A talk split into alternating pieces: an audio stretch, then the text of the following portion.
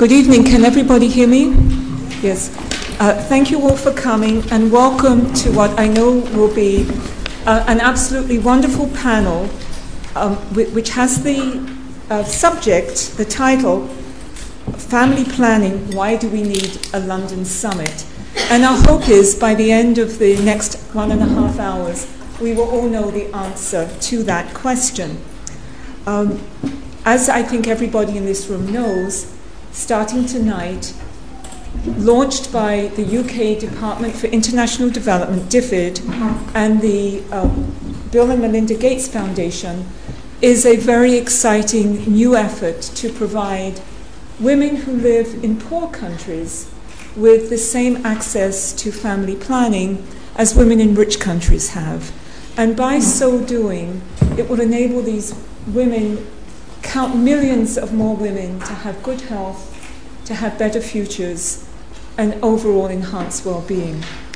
Um, I'm Sarah Symes. I'm a visiting fellow at LSE and senior advisor for the Packard Foundation, and it is my deep honor to be moderating this session tonight. What we will do, we will begin with each panelist speaking briefly on the following issue why they think this initiative is important and what they hope will result from it. I will then ask each panelist a question to get the conversation going, and then right after that we will throw it open to what we really all want, which is Q&A from all of you. So I will now introduce the panelists in the order in which they will be speaking, starting with the gentleman far end, Karl Hofmann. Karl is president and CEO of PSI, Population Services International, a non-profit global health organization based in Washington, D.C. Um, PSI operates in 67 countries worldwide, focusing on family planning, HIV AIDS, barriers to maternal health, and the greatest threats to children under five, including malaria, diarrheal diseases, pneumonia, and malnutrition. Prior to joining PSI, Mr. Hofmann was a career American diplomat for 23 years, serving as U.S. Ambassador to the Republic of Togo, Executive Secretary to the Department of State in the U.S., and Deputy Chief of Mission at the U.S. Embassy in Paris. He is a graduate of Georgetown University and at the National Defense University. Our next speaker will be my friend Ernestina Coast. Uh, Ernestina, I think who many of you know here, is Deputy Director of LSE Health and a Senior Lecturer in Population Studies in the Department of Social Policy. Her current research, which is funded by the Economic and Social Research Council of the UK and by DFID, focuses on the social and economic consequences of poor reproductive health in Africa. She is a member of the Poverty and Reproductive Health Network and her research in sexual and reproductive health um, has been funded by a variety of, of very well and prestigious organizations. She has acted as advisor to a number of organizations, including UNAIDS, Marie Stopes International, and the Danish government. She's also been a visiting scholar at the African Population Health Research Center, whose director is here somewhere in the audience. Where are you, Alex? There, right there. That's the director. Um, she supervises PhD students with research projects related to sexual and reproductive health in China, South Africa, Kenya, and Malawi. Our third panelist will be the celebrated actress and humanitarian Ashley Judd, who has served on the board of directors for PSI since 2004, after serving as global ambassador for PSI's HIV education and prevention program Youth AIDS. Ms. Judd has visited legislators on Capitol Hill in the US, addressed the General Assembly of the UN, spoken at the National Press Club in the US, testified before the US Senate Foreign Relations Committee, and at the Condé Nast Savers Congress. She has served as an expert panelist on the Clinton Global Initiative.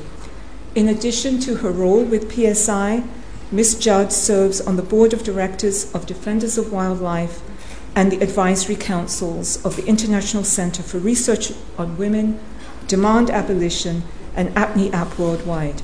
Most recently, she has released her first book, a memoir entitled All That Is Bitter and Sweet, which speaks to her deep commitment for global health. Our fourth speaker may also be familiar to some of you, Nina Muita. She is a master's student at LSE. Prior to coming to the LSE, she worked with Carolina for Kibera, an NGO that focuses on sexual and reproductive health of young people living in Kibera, one of the largest slums in Africa.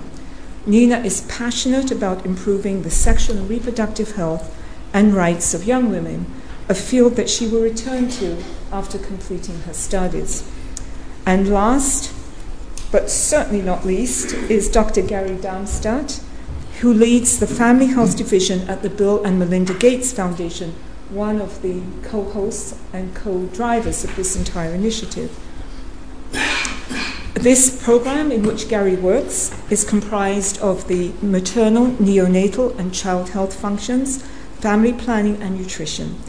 He joined the Global Health Program at the Foundation as Senior Program Officer for Newborn Health in February 2008 and became team leader for maternal, neonatal, and child health and interim director of Integrated Health Solution Development in October 2008. He is also an active member of the Gates Foundation Global Health Team in India. Before we begin, I should let you know that there, the Twitter hashtag for this event is down here, no controversy. Um, this is being recorded and subject to what we hope will be no technical difficulties. This will be online soon. So, with no ado, I'm going to sit down and invite Karl to let us know of his hopes and expectations for this event. Thank you very much, Sarah. Um, and uh, thank you to my distinguished co panelists for being here as well this evening. You know, as the president of PSI, I, I get the pleasure very often to introduce Ashley Judd as one of my bosses. Um, so I'm delighted to be on the panel with her as well, since she's a member of our board of directors. Um, and thanks also to the London School for loaning us the uh, prestige of its name and the venue, and for so many of you for turning out this evening for what I hope will be a spirited conversation about the Family Planning Summit, which, as Sarah mentioned, starts tonight. Let me just give one introductory comment before I try and respond to your questions, Sarah. I mean, uh, by its nature, a summit meeting such as we will have tomorrow with representatives of governments and major world leaders like Melinda Gates, um, will focus on big numbers. Uh, billions of dollars or euros or pounds, and hundreds of millions of women uh, whose needs are not being met, etc. Uh, but underlying all this, and the premise for the entire conversation, is really the story of individual women. Individual women, individual families, and individual needs. And I think it's very important for that focus and the individual rights of women, that focus not to get lost in the big numbers that will be the headlines of tomorrow's conversation. The fact that we come together in this sort of a forum tomorrow, or for this conversation this evening for that matter, to talk about the unmet need for modern contraception and these hundreds of millions of women reflects the stark truth that there are significant barriers to the rights of those women being realized, to those women realizing their own fundamental rights. And those are barriers of supply and technology and demand and policy and and fundamentally they are barriers related to the patriarchy, which is strong throughout the world and which would prevent and has prevented in too many circumstances women from exercising their rights. Uh, and the result of that is too many unintended pregnancies, pregnancies, not enough intended pregnancies, let's put it that way. So I think the conversation tomorrow will be a very good way to start to focus on that. There are, as I alluded to, you know, there are the way we look at this from the perspective of my NGO, Population Services International, there are supply side issues that form a part of the obstacle that we're trying to confront, and there are demand side issues. And uh, working with both sides of that equation, I think we can come to a successful outcome from the perspective of women. The private sector is, after all, the source of healthcare products and services for anywhere from three quarters to 80 percent of the poor and vulnerable women around the world. And so I think it's very important for the conversation tomorrow and in the continuing months and years to be focused on uh, where women are going to seek their health care services. Uh, and overwhelmingly in the developing world, that's from the private sector. So, although we must work with governments and within a policy framework set by governments, it would be wrong for us not to focus on that big part of the solution for so many women, which is the private sector. We look at the private sector and the public sector together with what let's call the subsidized sector in between those two, something that social marketing organizations like PSI and MSI and others focus on, as representing the total market, the way to respond to the total need. And I think we would be wrong if we had a conversation tomorrow that only focused on one piece of that. In fact, the answer lies in looking at an integrated solution that looks at private sector, public sector, and the social marketing piece in the middle, the subsidized part of the answer. In the past, conversations like this, and I think to some degree there's a little bit there's a concern about um, tomorrow falling into this trap, which I don't think it will, but I hope we can talk about that, being too focused on the supply side. And the supply side is tempting because it, after all, deals with things that are more tangible Uh, technology or supply chain management or logistics or moving products from one place to another. But the demand side in this, in this problem set is equally important. What are the obstacles to women having informed choice and exercising that choice? What are the barriers that they face that may be social or cultural or religious? And how can we help them work through those? So, supply and demand, we look at those two parts together and we can make a market that will successfully, I think, meet the needs of women. Let me stop there. I hope that's what we will get to. okay, thank you very much, Ernestina. Okay, so, so my role on this panel is I'm here as a social scientist. I'm here as a social scientist who's interested in reproductive health in general, contraception, or the non supply of contraception in, in particular. And for me, that brings two perspectives to this debate. The first perspective is to thinking about what's the absolutely best evidence within reason that we can use to inform, to design, but also, most importantly, to evaluate policies, programs around contraception. But a second role, and one for me that's equally important, is as a social scientist who is also a teacher and a supervisor. So, thinking about the next generation of social scientists who are going to work on reproductive health more generally. So, putting those two perspectives together, the reason why I think tomorrow is incredibly important is that it's an opportunity for us to put family planning back really where it should be, which is at the heart of the international development agenda. And there has been some neglect of family planning in recent years on the international agenda. And that neglect is really out of step with the sheer volume of evidence that we have nowadays. The volume that shows so clearly that contraception reduces maternal mortality, it reduces maternal morbidity, it saves lives. We know that contraception is cost effective. It's cost effective for women, it's cost effective for their families, it's cost effective for health systems.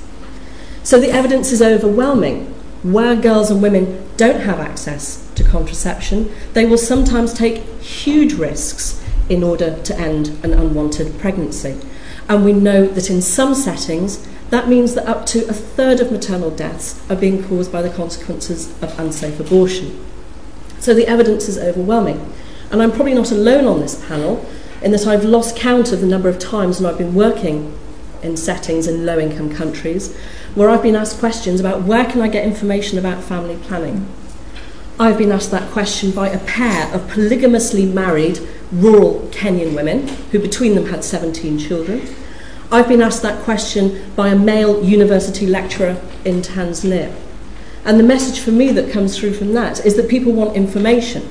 People want information so that they can make an informed choice about whether or not contraception is right for them. And if it is right for them, that they've got access to high quality services. Now, the hashtag for this event is, is no controversy, but I think there's an awful lot of controversy around this subject. I think there's controversy for the young woman that wants to use family planning but her mother in law doesn't want her to use it because she hasn't produced a boy child yet. I think there's controversy for governments that don't want to engage with the issue of providing contraception to unmarried adolescents. So let's not shirk the fact that this is controversial. It is controversial, but I think we need to engage with the fact that some people find family planning controversial.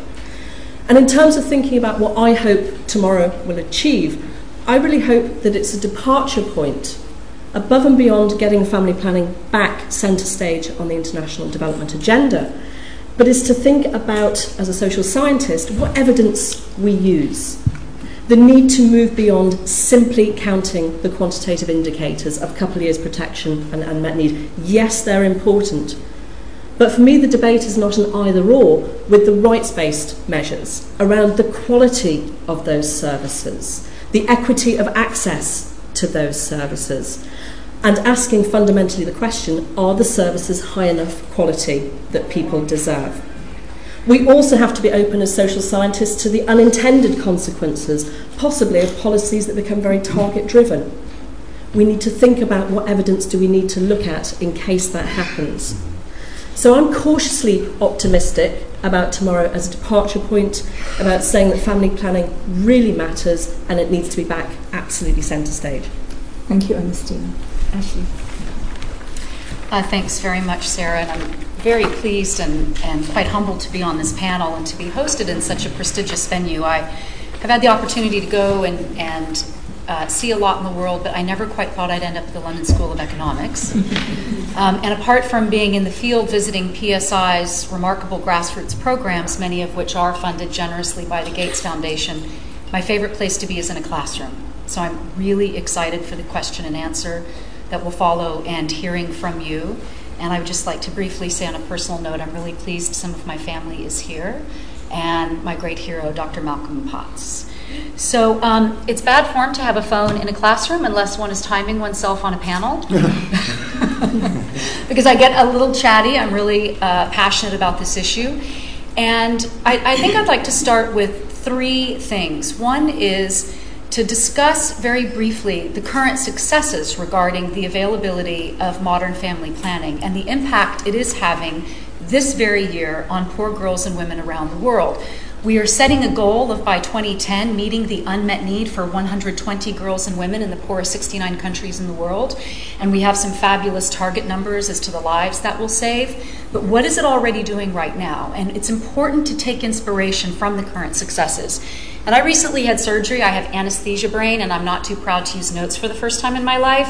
I'd much prefer to dazzle you, but I'd actually more than that prefer to be correct and not get a call from someone at UNFPA going, Ashley! Okay, so this year, in 2012 alone, uh, the availability of modern family planning uh, to 645 million women around the world has averted or will continue to avert 200 million 18 unintended pregnancies. That's a lot of unintended pregnancies amongst poor women. But let's break this down because 218 million unintended pregnancies is not the same thing as 218 million live births. Of those, only 55 million will be live births. Why? 138 million abortions, a large percentage of which are unsafe. 25 million miscarriages. I mean, think about if you have in your own life experience with miscarriage or someone you know and love, the, the awesome grief of a miscarriage. Multiply that by 25 million women who are already leading exceedingly difficult lives. Um, we will avert 25 million this year. 118,000 maternal deaths averted, 1.1 million neonatal deaths, and that's described as from birth to 28 days. That's a lot. And then 700,000 children will survive to their first birthday as a result of family planning. Um, excuse me. Those deaths will be averted. Anesthesia brain. Chem brain for short. Um, and, you know, my husband and I, when we were first learning the global realities of child death, we were so staggered. We, we came up with this, however unfortunate, but very poignant and effective term to describe the born to dies.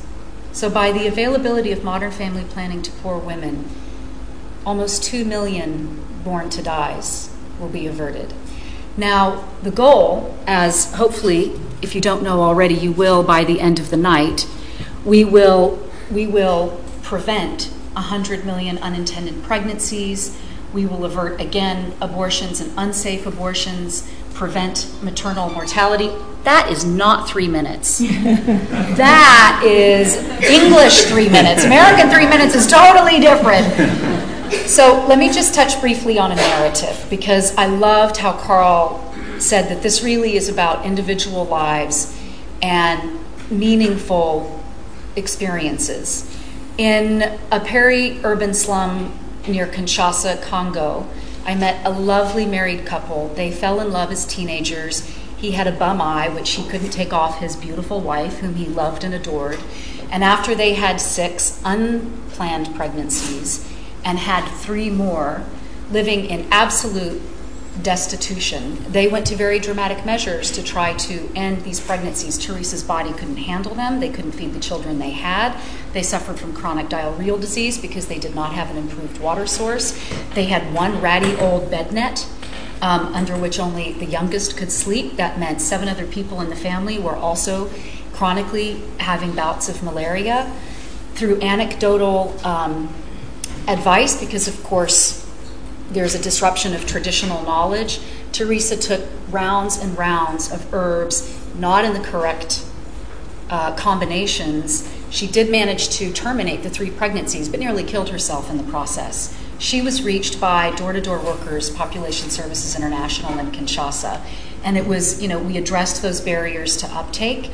Victor was very concerned. You know, he was really suspicious in an appropriate and loving way. And now they practice modern family planning. They've taught it to their children, and they're reaching out to their neighbors who are interested. That's a success story, and we'll talk about a lot more of those in a moment. Thanks. Thank you. And now, um, Nina. Um, first, I'd like to say thank you very much uh, for inviting me to be part of this panel. Um, as you can see, it's comprised of very distinguished um, panelists, and I'm here mainly to show that everyone has a role to play um, in this important issue. And primarily, I'll be speaking on my experiences working with an NGO based in Nairobi, Kenya, in Kibera, one of the largest slums in Africa, and the NGO is called Carolina of Kibera, where I worked with the sexual reproductive health program comprised of about 20 um, peer educators recruited from the slums. And so my experiences working with these young people was just phenomenal. And I think that to me is what's so important about the summit is that even people who are born into slums and they are facing such difficult decisions and difficult factors in their lives were so passionate about family planning. They committed so much of their time, volunteered for very small stipend, committed so much of their time to informing their fellow neighbors and their families and their friends on the importances of family planning. So I accompanied them for a year, sensitizing in the community, going door to door, and handing out free condoms and free contraceptives. And it really astounded me how passionate they were about this. I went in there to try and, you know, be a part of this organization, and yet I was just dazzled by how these young people, that's all that they wanted to do. They were so committed and so passionate. And so I think the summit is very important, showing that yes, it's important to talk about the resources and talk about what goes into supplying the, the family planning and big picture things, but it's also important to remember that the individuals on the ground are just as passionate and just as committed to the cause and want to see their lives bettered through this family planning. And so um, we met a lot of,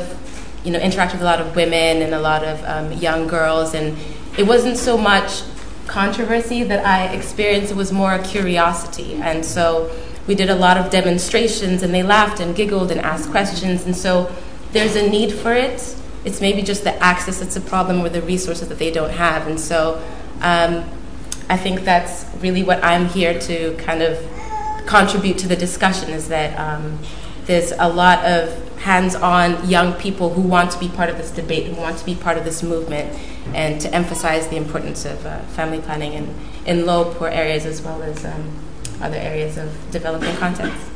Thank you, Nina. Well, thank you very much for the chance to be here, and, and, and thank you all for being here to talk about this issue. One of the things that we have aimed through this entire effort is to get people talking. Family planning is not something that people have been talking about in global health and global development for the last 15 years. It, it really fell off the agenda. We're lacking in political will. It's not something that donors have been talking about and it's not something that countries themselves have been talking about and demanding. We found that, that donors lack the commitment in their funding towards this issue, and similarly, we find that countries lack the commitment of their own funding and budget lines in their budgets, for example, to say how much they're, they're spending on family planning. So, one of the things that we really aim to do is to get the conversation going, and, and we think that, that that has begun. I think this is, this is uh, illustrative of that. Um, what we're really here for, and, and, Karl, you said this at the beginning, is we're here because of the, the women out in developing countries who say that they absolutely need this. This is life saving for them.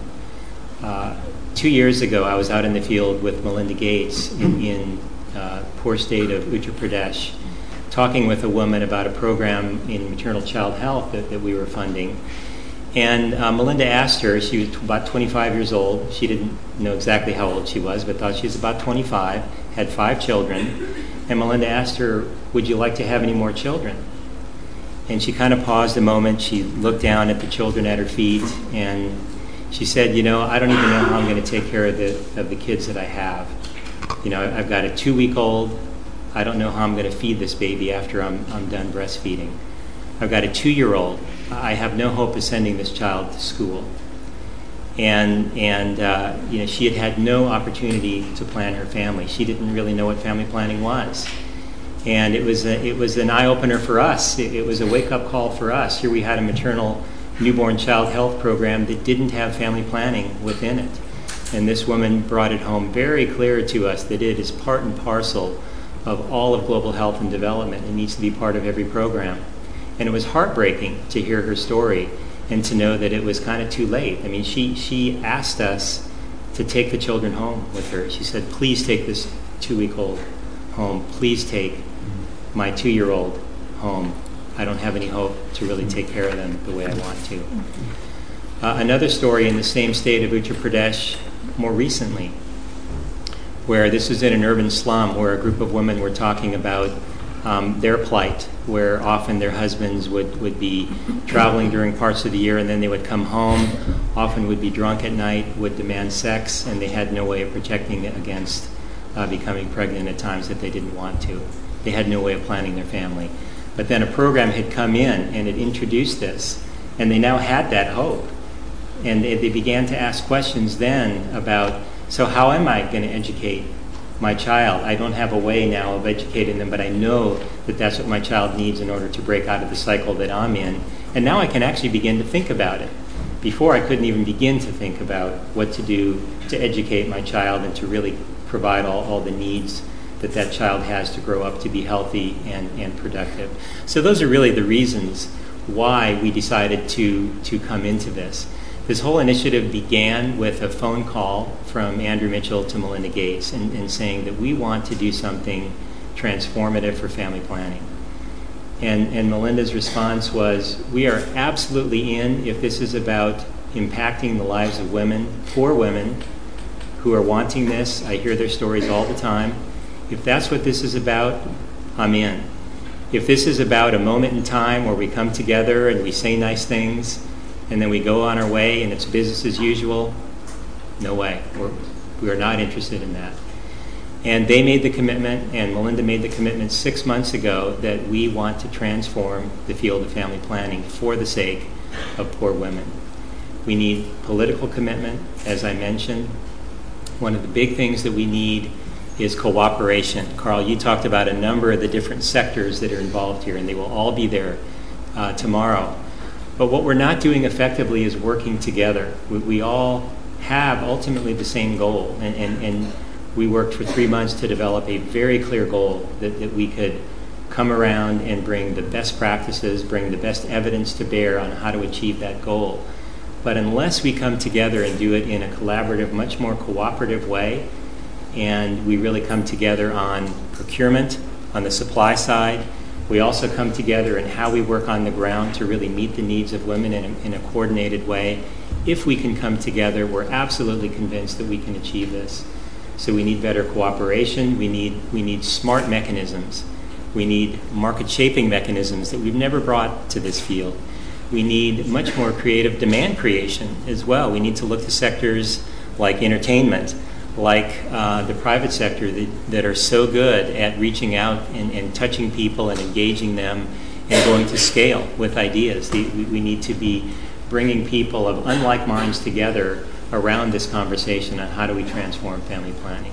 So that's ultimately what we hope to achieve. We hope this is just the beginning and that going forward we will all be holding uh, each other accountable for the goals that we've set, that we'll be collecting the information that we need, as, you said, not just the quanti- quantitative information, we absolutely need that, but we also need to hear the stories from the ground, from women. How are we doing in serving your needs? Are we providing the kind of services, the quality services that, you're, you're desiring? Are we providing the kinds of products, the kinds of contraceptives that you really want? Are there gaps in what we're providing?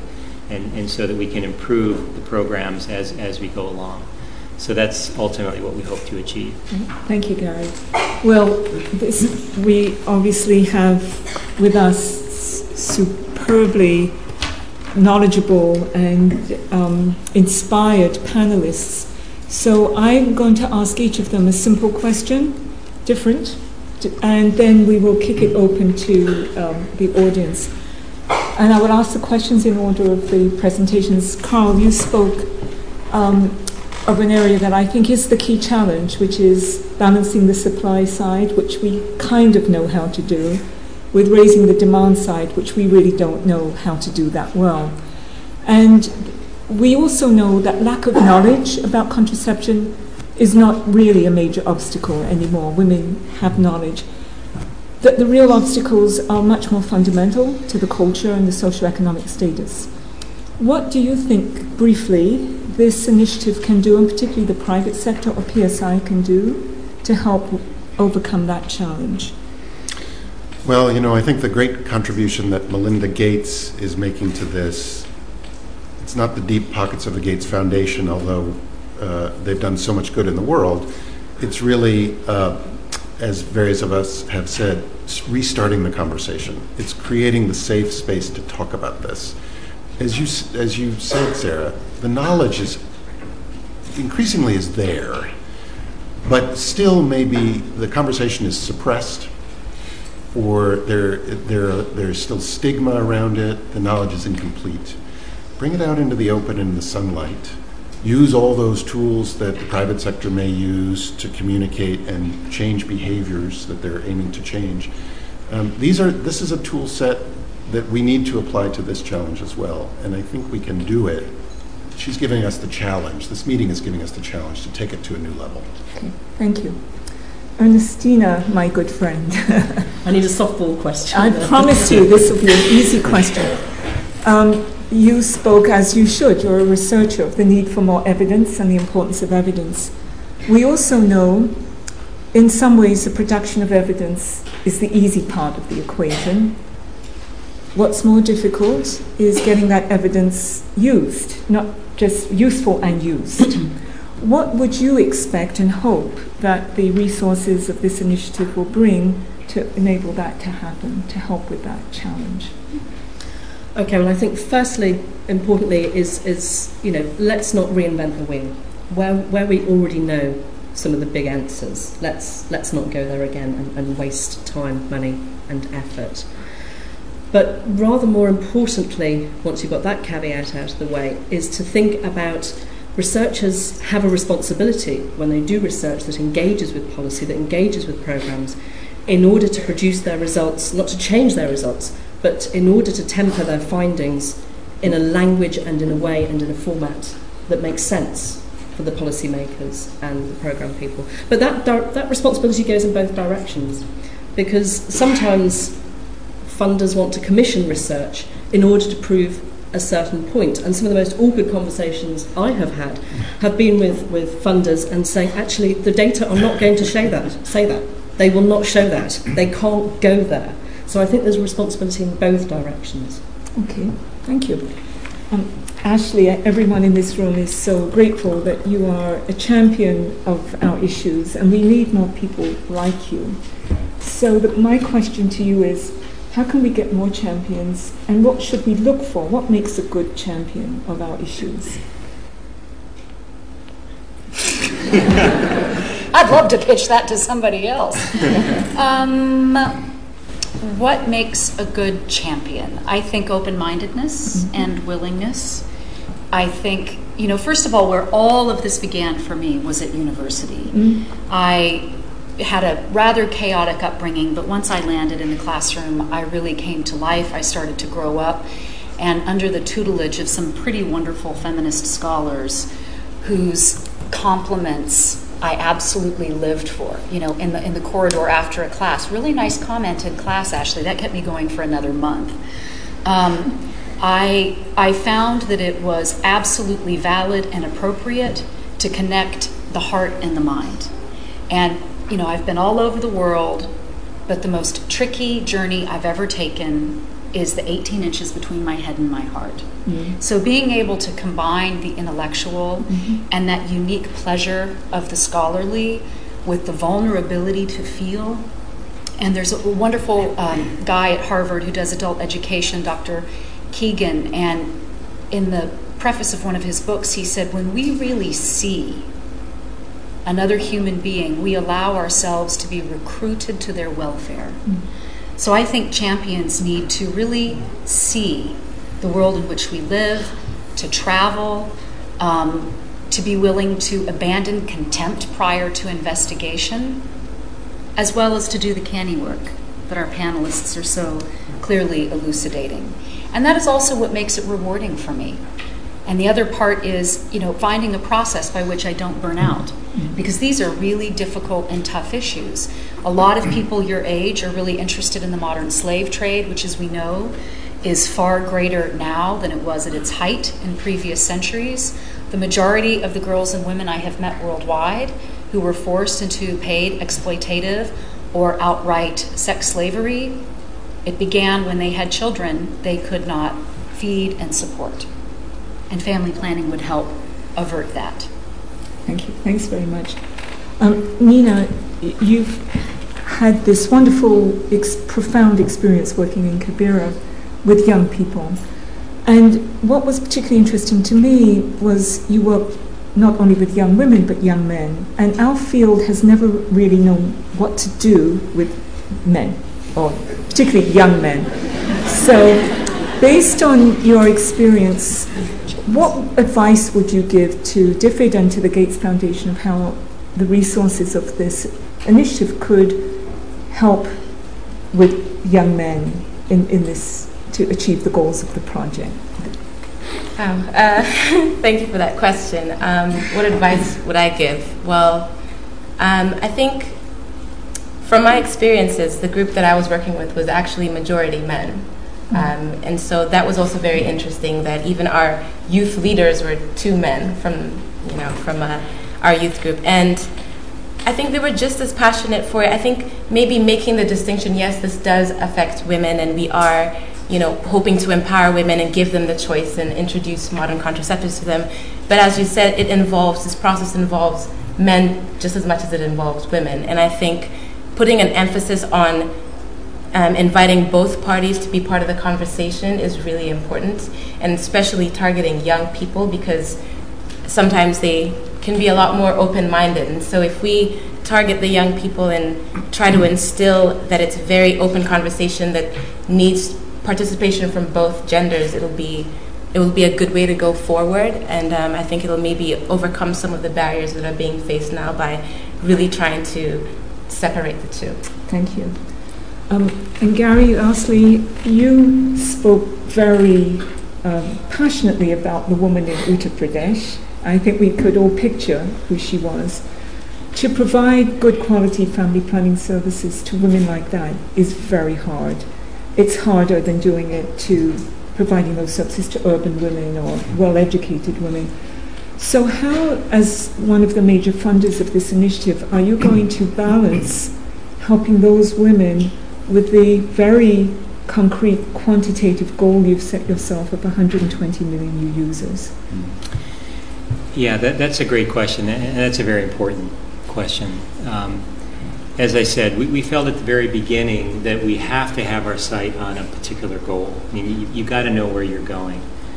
But uh, along the way, what's absolutely critical and, and that really needs to take over in terms of our thinking is that what we're really about is trying to meet the needs of women and respecting their right to get quality information, quality services, and quality contraceptives and in keeping with their own conscience and, and their own understanding to make a choice that's right for them. And uh, you know, without any form of coercion, without any form of discrimination, and that it absolutely be their decision. Um, we need to come around them with, with others that influence them and provide them the information as well so that she can exist in an ecosystem where she's supported to make that decision. Um, but as, you know, as we go forward and, and keep our eye on this goal, um, we also need to have measures on how we're doing on the things that I just named.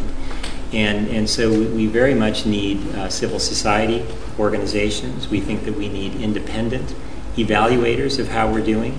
Uh, we need to listen to women. We need to go back and talk with them. I mean, that needs to be the starting point in terms of understanding um, what it is that they want and need and how can we best provide that. Uh, but we need to go be going back to them on a regular basis and checking in, you know, how are we doing, and having both those quantitative and qualitative measures to be sure that we have the right balance between driving forward, you know, with progress, but knowing that we're doing it in a way that, that's compassionate, that's meeting needs, and, and that's ultimately improving lives and making them more healthy. Okay, thank you. Thank you all. Thanks to the very much for not only your presentations but the brilliant way in which you responded to those questions. So this is the part of the evening we've all been waiting for, which is the Q&A. So um, I think you just raise your hands and um, somebody with a mic will come and find you. And we're going to take three questions at a time. We only have 45 minutes. So we're going to take three questions and then we will deal with those. So I will ask each person to say who you are and keep your question short, please, because obviously we're going to run out of time. So we will start with that lady with the um, uh, red jacket on up there. Hi, my name is Frances Kissling. Um, a lot of current research about how to engage people holds that really values, particularly what's called mega values, big values, is what really gets people going. More than facts. Not that we shouldn't have evidence, but more than facts. So, my question is really very simple to each of you. What are one or two mega values, big values, that are behind your passion for this work? And do you think those are the values you'd like to project to the people you'd like to engage? Thank you, Frances. Then um, that young lady there. Hi, um, Pam Valens from Media Action. Um, I'd like to ask the panelists what role you think media and communication for development can play not only in holding governments and actors to account, but changing individuals and community level behaviours, moving beyond the knowledge question. Thank you. And then this.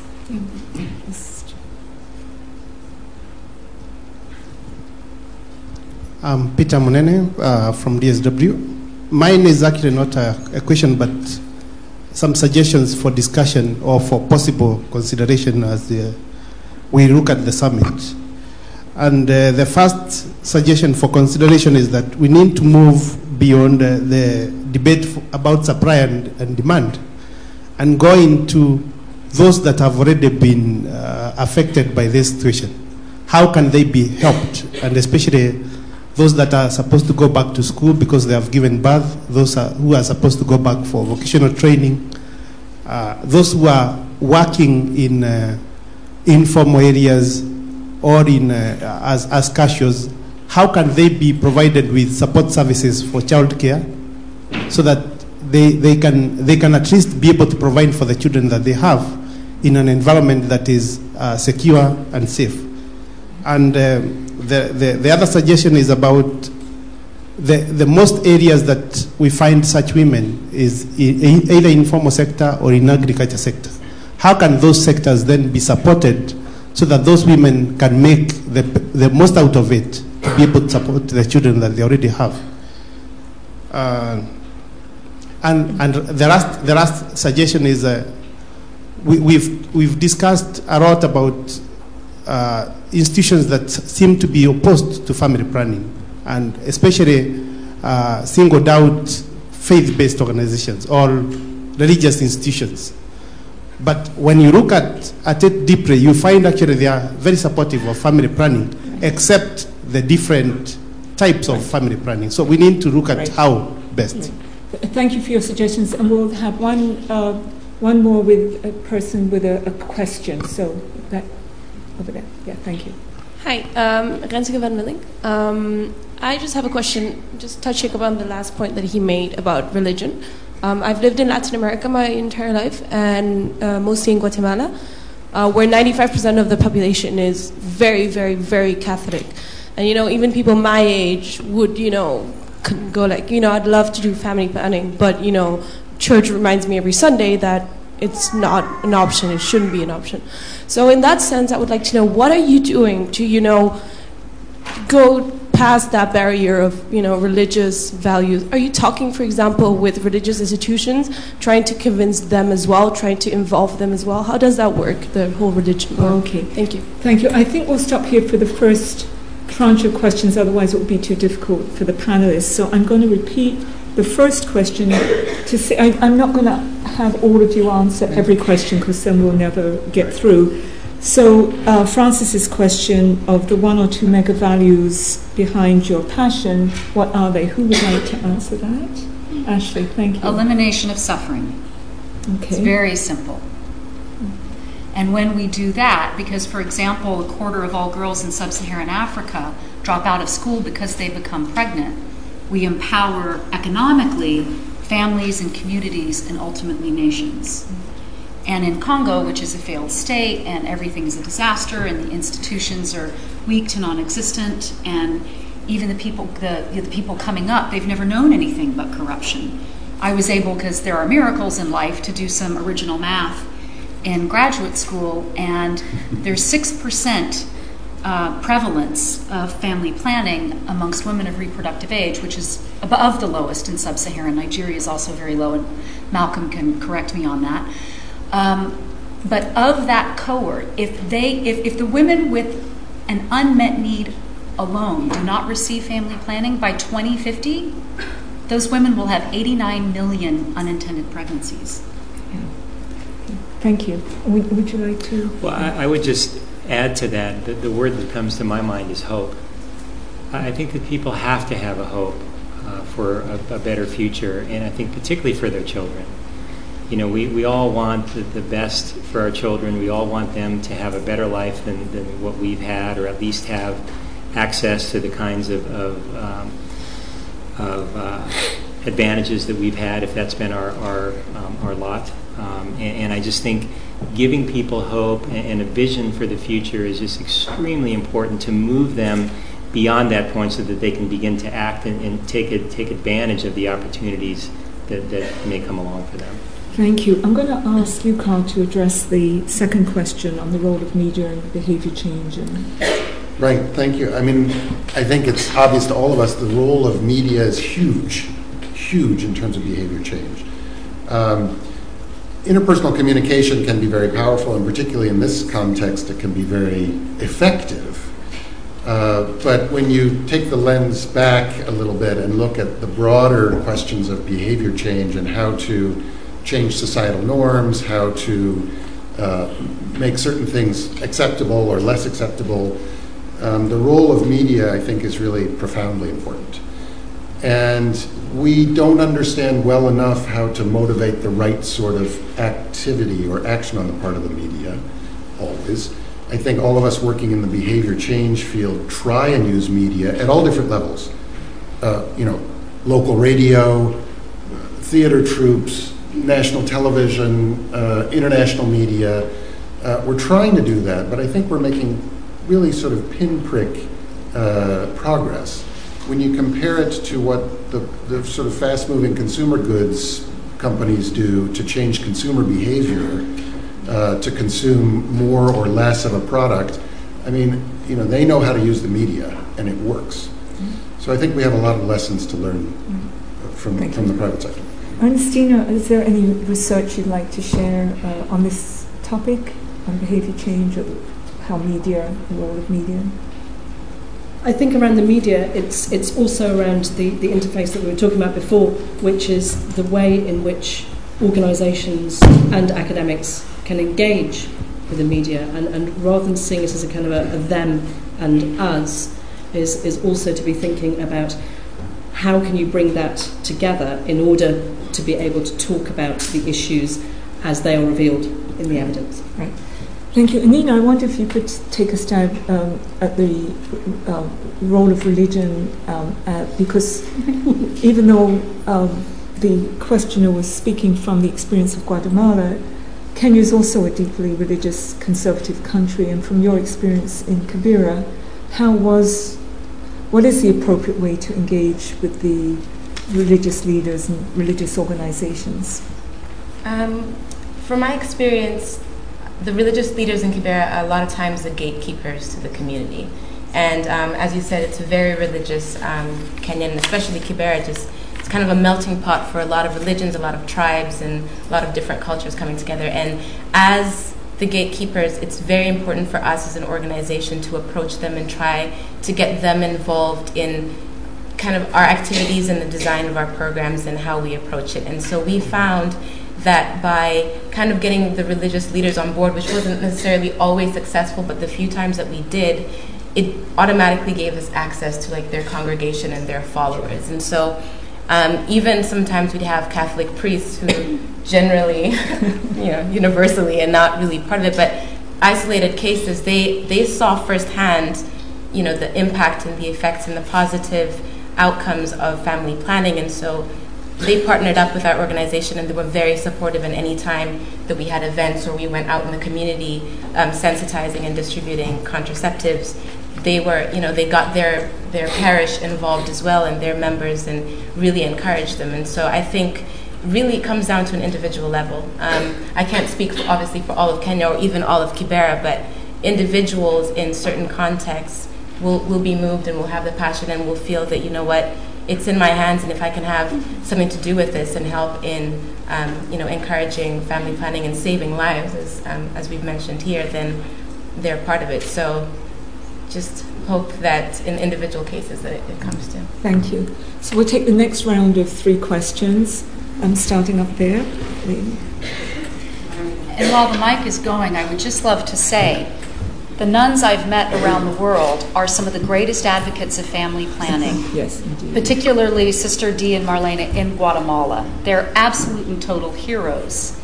And I think that to Gary's topic, and combining with what Karl said, showing the success stories and illustrating that hope in the media is so powerful. For example, mother in laws being the gatekeeper, PSI goes door to door. We make friends with the mother in law, and as we do, we unlock access to upwards of, at times, 20 daughters in law. And once we get that mother in law on board, we're all sitting around on the floor with um, anatomically correct uh, genitalia, talking about family planning. Thank you. Hi, I want to address. Um, Please say who you are. Oh, sorry. My name is Ruth White, and I want to address Dr. Darmstadt's comment about working together and Dr. Seams' your issue about men. And um, one of the things that is always interesting to me is how we link issues in global health. So we've linked HIV/AIDS with malaria and TB instead of HIV/AIDS and family planning. Mm-hmm. We have a very big campaign where we're nicking men's penises, and I think when we talk about condoms, if we're nicking men's penises, they're not ne- likely to use condoms because they've already taken care of some part of that. Mm. But when men come involved, then we have the issue of com- condoms, but we also have the, uh, the issue of permanent methods because in developed countries, most married couples use permanent methods at some point. And so that's not a distribution issue, it's another issue. So, no, I'll leave that question. All right, thank you. Oh, so many hands. Please forgive me if I. Um, I think we'll go up a bit because I want to go to the people further at the back. Maybe that lady right at the back with the striped blouse on there. And please try to keep your questions very succinct and clear. Thank you. Hi, I work for Girls Not Brides, a global partnership of. Good for you. awesome organization. And thank you for speaking out on child marriage as Absolutely. you do. Um, child brides are among those who could most benefit from family planning, but they're also among those who are hardest to reach. They are married at an age where they don't know their sexual and reproductive health. Um, they, it's difficult for them to assert their wishes with their older husbands. Um, I was interested to hear you speak about quality family planning services and support. What might quality family planning support and services look like um, for child brides? Thank you. Great question. Oh, very good question. Um, that gentleman in the blue shirt down there. Thank you. Uh, I'm Jeff Edmeades from the International Center for Research on Women. Hi, Ashley. Um, I just would like to reiterate one of the points that came up earlier in the discussion and has popped up a couple times throughout. And I think that it's really important to understand that family planning takes place within the context of gendered power relationships with, within um, communities, households, and couples. And I don't think that we necessarily always do such a great job of discussing that and and seeing how it plays out in policy and fully understanding that.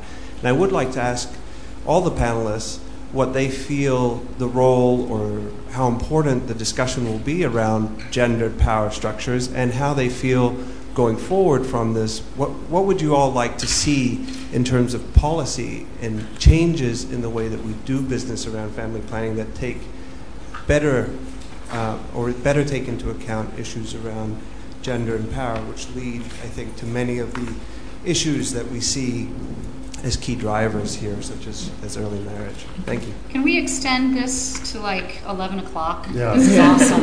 yeah.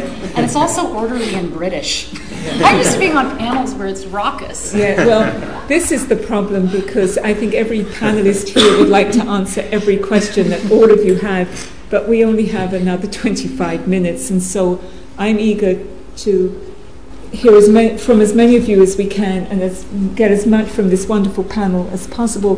But actually, you, you got very excited at the first question, which on condoms and other methods, and I just wondered if you wanted to kind of address that. Was that the, the child marriage question? No, no, it was this lady's question on the she got excited about all of them. You got yeah, welcome, welcome to my life.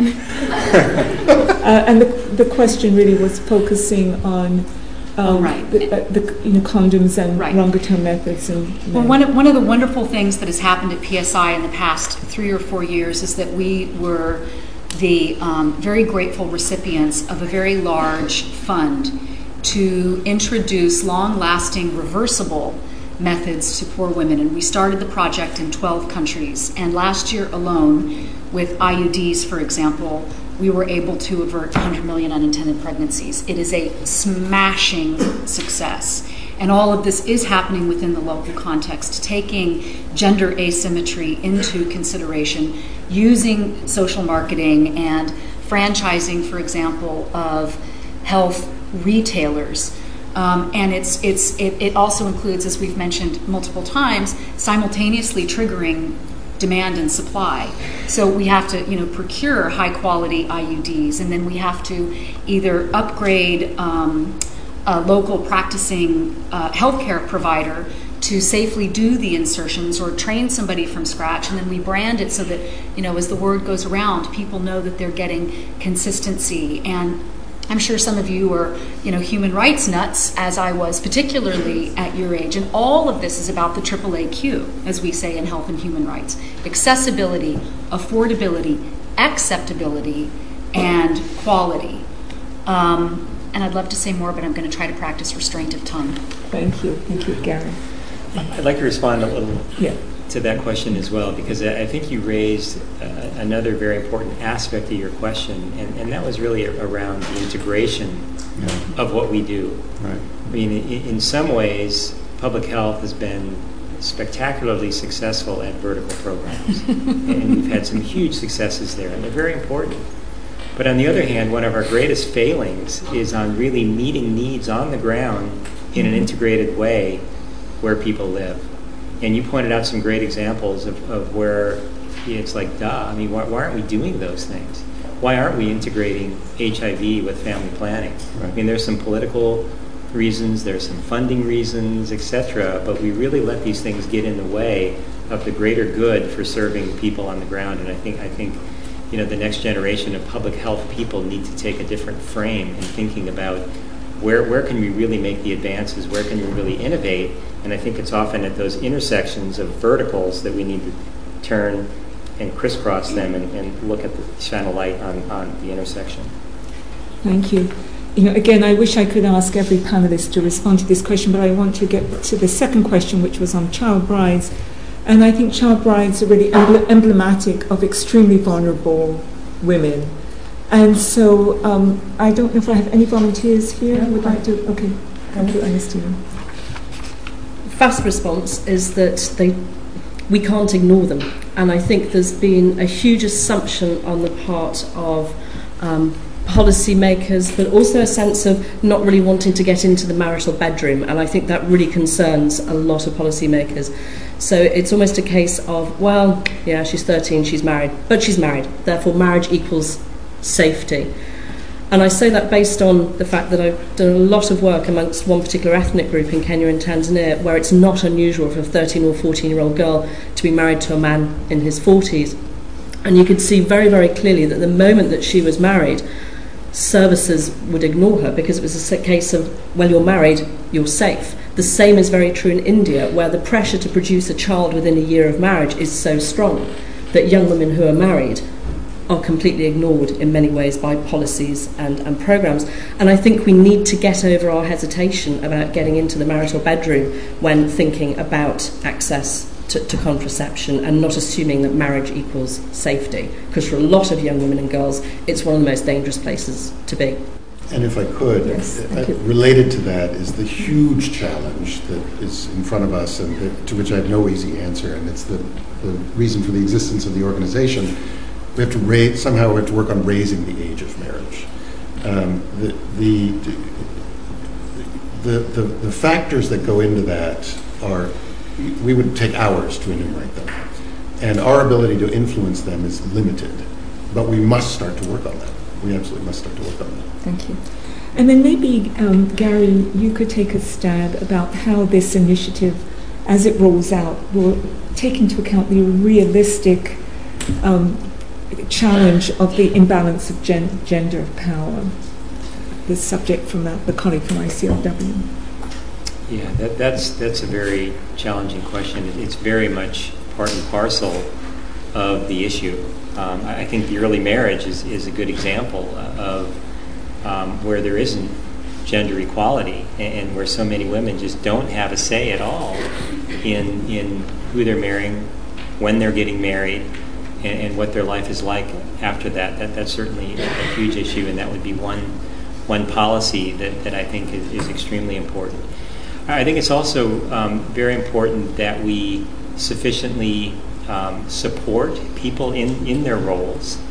Um, and, you know, like, like for example, um, so many women after giving birth, and, and this is a question that we didn't quite, quite get to in terms of how do you support women after they give birth. Um, they're often doing basically everything. You know, they're, they're running the farm, they're raising the children, they're taking care of the health of the children, they're thinking about the education. And, you know, what kind of policies can we put into place to try to help, for one, support the woman in the things that she has to do, um, but, but furthermore, to get society to come around and, and recognize that these are issues and begin through a process of behavior change at, all levels and with all kinds of different approaches and, and media uh, and interper- interpersonal com- communication to begin to address people's mindset and begin a process of, uh, creating better equality between between the two sexes. Thank you. It's a profoundly important question, and indeed, we could be here discussing all of these late at night. So we'll take the next tranche of three. You know, I have to say, when Ernestina and I were planning for this, we wondered what we would do if nobody had any questions. So clearly, we, we fretted about that. We actually had game plans, but. Just turn my mouth on. so um, I'm actually going to work up there and then kind of work down. So people close in don't despair. So there's a man I see right up there in the middle. Give him and then the press will be next, even though you're down here. Don't worry. Thank you. My name is Paul Tully. I represent the Society for the Protection of Unborn Children. Ashley said, she quoted somebody, perhaps you could remind me who said it, when we really see another human being, we are recruited to their welfare. I'd like to ask the panel if they've ever seen an unborn child. I'd also like to ask Gary in particular why his organization is partnering with the leading pro abortion organizations throughout the world. Groups like IPPF and their affiliates, groups like UNFPA, groups like Marie Stopes International. Um, when some of those groups, for example, refused to accept funds under the Mexico City policy, refused to accept funds that were restricted from providing abortions. You'll remember that. I think there are several Americans on the panel here this evening. It's good to see uh, that uh, not all Americans are pro life. Well, no, it's not good to see that, but we see that here.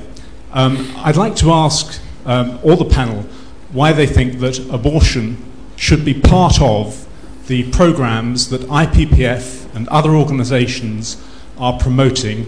And this is going under the hashtag of no controversy.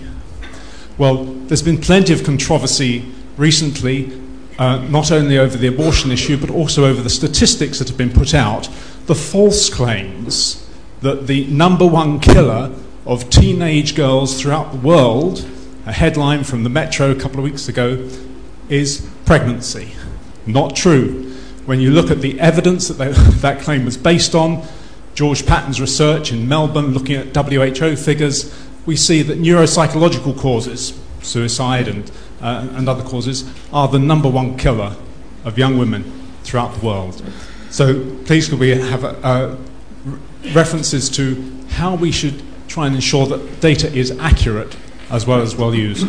Thank you. Despite what I said about starting at the back, I have a very um, a, a representative down here from the press who wants to ask a question. Yeah. Uh, my name is Celeste McGovern.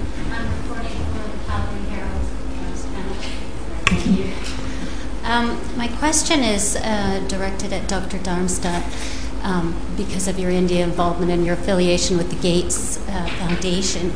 Um, and Melinda Gates has mentioned in the past um, at her TED Talk this spring, for instance, that one of the aspects um, that have plagued these initiatives in the past are coercive uh, programs. Um, and we see just in the last two weeks um, uh, a report from the Times of India um, uh, says that the health department in the province of, in the region of uh, Jaipur in India, for instance, has has launched a campaign that will uh, start tomorrow, um, in which uh, they are targeting 100,000 uh, women to be sterilized within the next two weeks.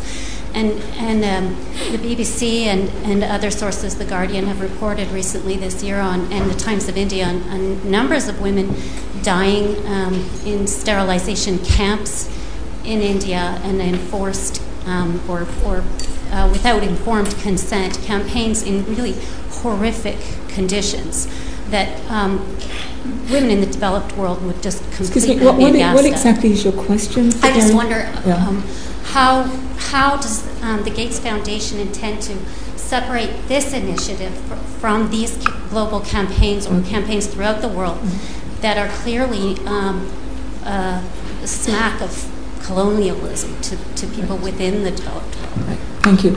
And then we'll take one more question from up here, maybe that gentleman up, up there on the, keep going, on the edge there.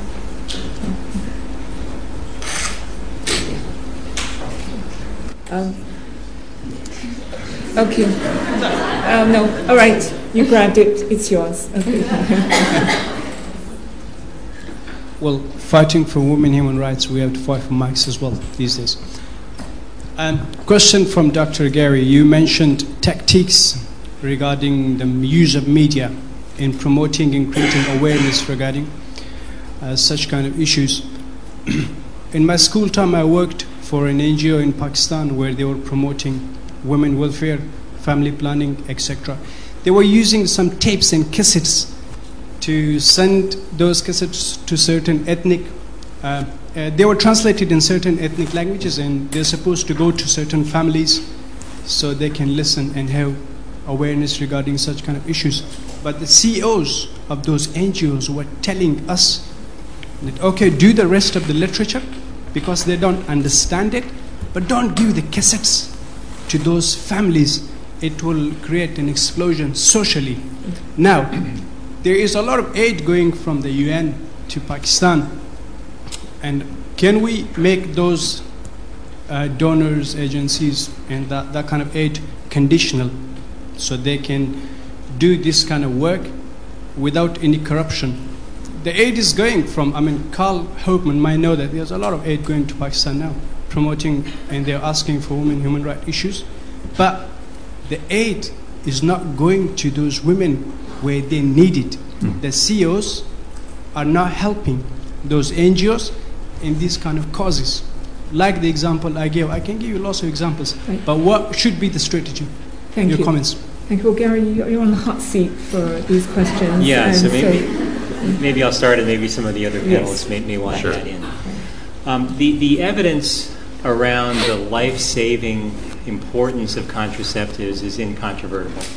We, we have brand new evidence from the Lancet series showing that the maternal death rate, if contraceptives were not available, would be 1.8 times higher than it currently is. Rather than 290,000, it would be 272,000 more, 272,000 more than that.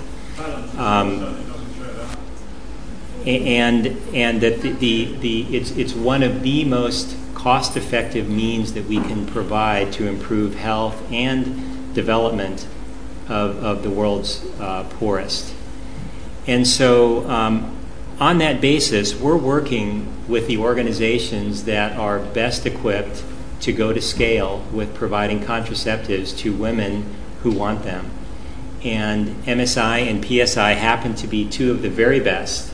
And, and they're two of the organizations that are going to scale with providing women the choice of what type of, uh, what way in which they would like to plan their family, decide when and how many children to have. And so that's the reason that we're providing the funding to them in order to, to provide that life-saving opportunity for women all over the world, more than 200 million of them that are asking for that opportunity and that are literally dying without it. And, and so that, that's why we, we choose to fund in, in that way. Um, with regard to the other, the other question about India, th- this is an important point in, that, that coercion has happened at various points um, in family planning programs over history, and, and it's absolutely to be condemned. It is, it is something that we're taking very seriously. I mean, at the heart of this is uh, a woman's right to control her fertility, to control the ability to plan her family. And any way in which that is violated is, is absolutely forbidden. Um, whether that's um, withholding information that, that she should have, or whether it's forcing her to do something that she doesn't want to do. Either one of them is unacceptable.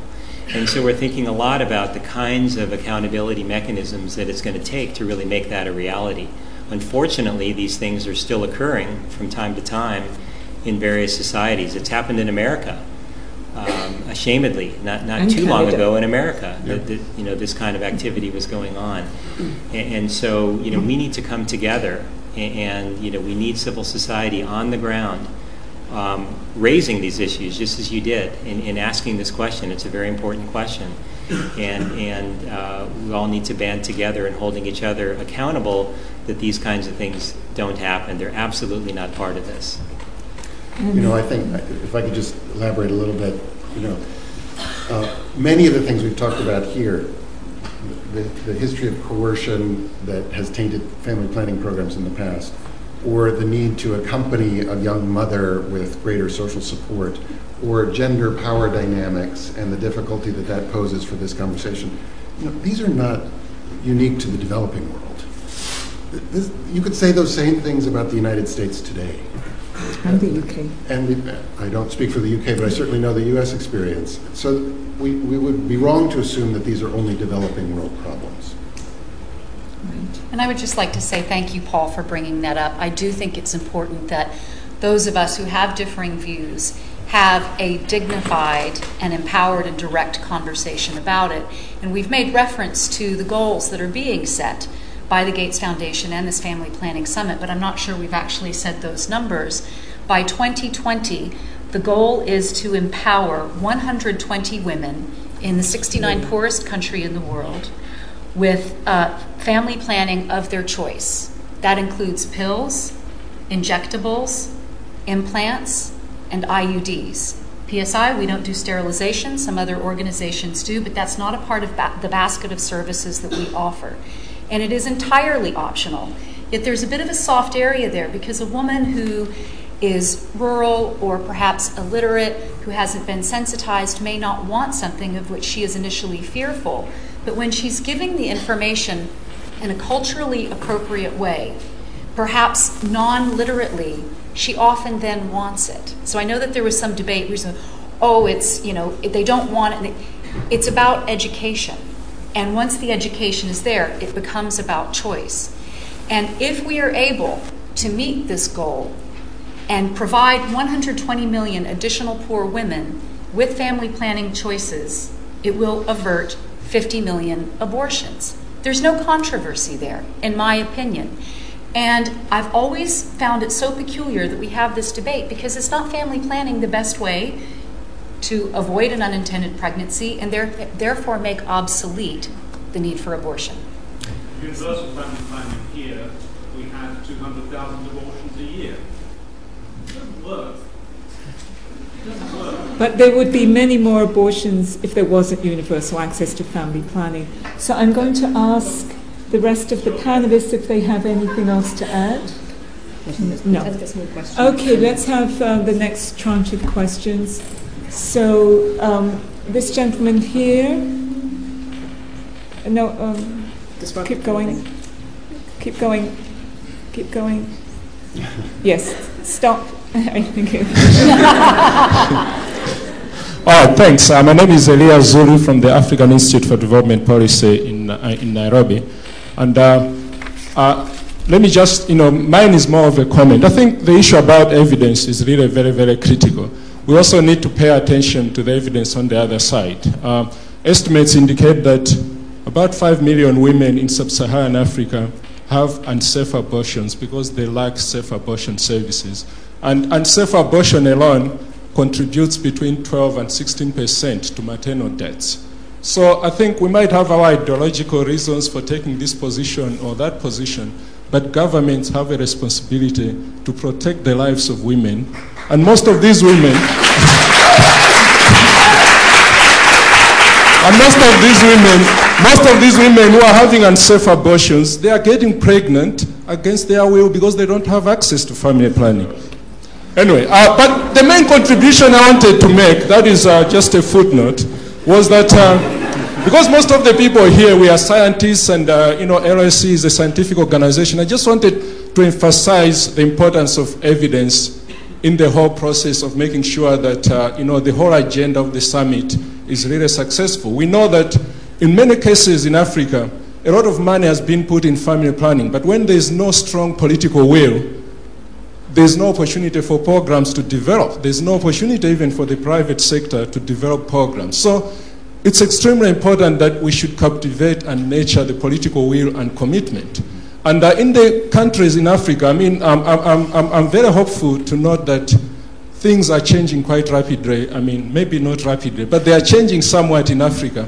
A lot of leaders are now becoming more willing to support family planning. Why is it that they don't support it? It's not because they want children to die or women to die. It's because they have priorities. There's food insecurity, HIV, AIDS, malaria, and so on. What we need is to put on the table the evidence that shows that investing in family planning actually saves lives. Investing in family planning helps to promote poverty alleviation. It helps to promote development. And that evidence is not readily available to decision makers. So, what I want to emphasize here is the need for the, you know, for the summit to make sure that there's investment in you know, generation and translation of evidence within the countries. And this process needs to be led by you know, locals, local champions, local scientific organizations, because they are the ones who interact with policymakers on an ongoing basis. Thank you. Thank you, Eliya. And I think that there are many in this room of scholars who would agree with you. I'm looking at my watch. I think we have time for two more questions. Oh, please, you're giving me a The most enthusiastic jump up and down. Who will pass out if they leave this room okay, without asking? there's an enthusiastic young lady over there. Um, feeding off of that question, I was actually very curious. Um, uh, amid the austerity discourse and increasing excitement and almost dependence on the private sector's innovation, um, what role is there for governments to innovate um, within and in terms of their policies to help the private sector do, do its Okay, work? Thank you. Nice, sharp question. We had a jumper over here. Where's the jumper? Who was jumping? She? Okay, this, this jumper. And please keep it short and concise.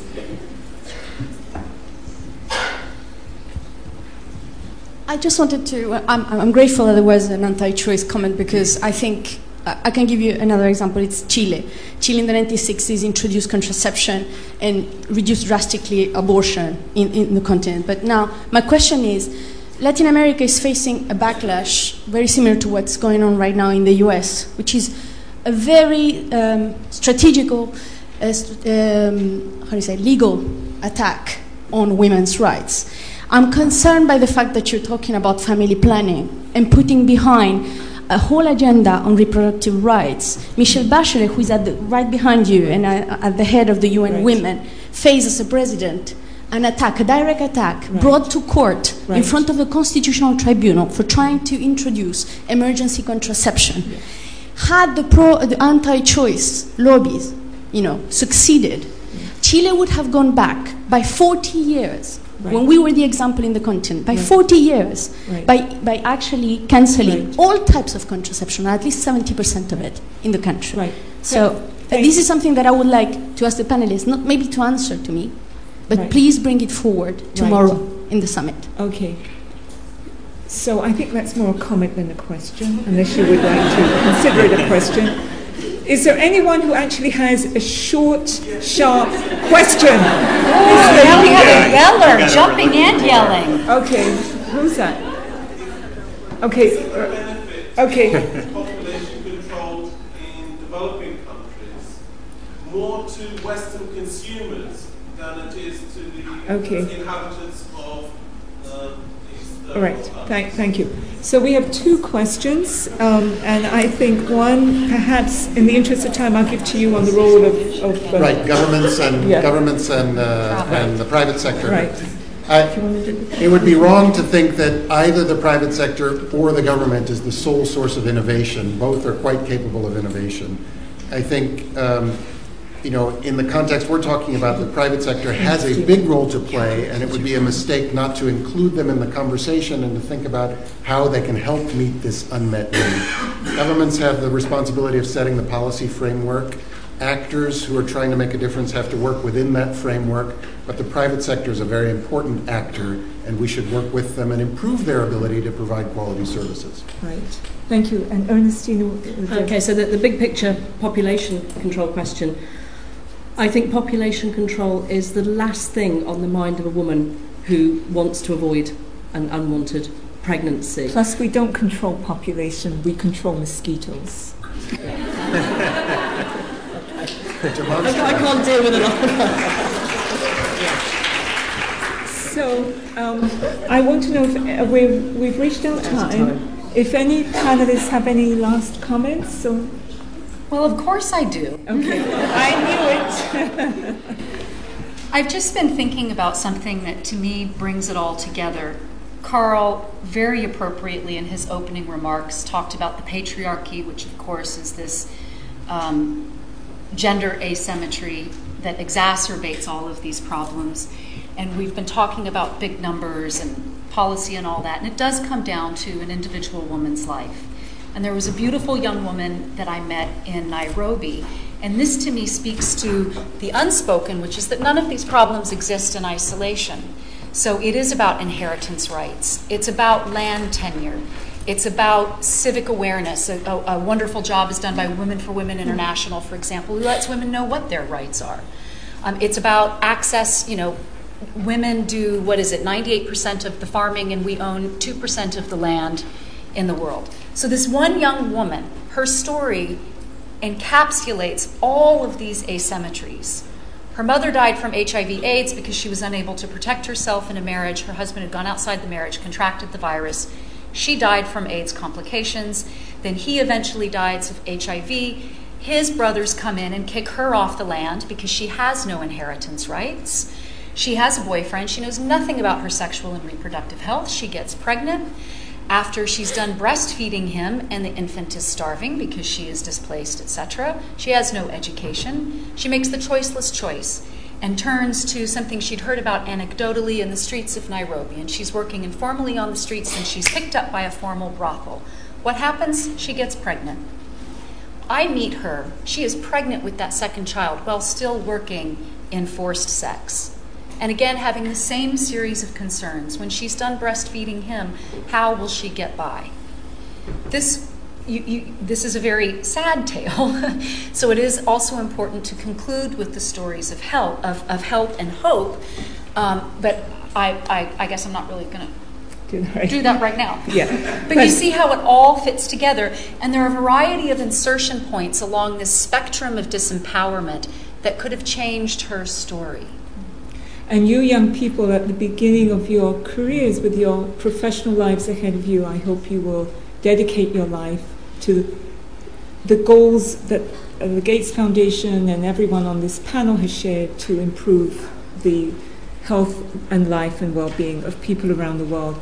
I, we've now reached the end of our time. I will ask you to stay in your seats while the panelists leave, but before they leave, let's have a round of applause.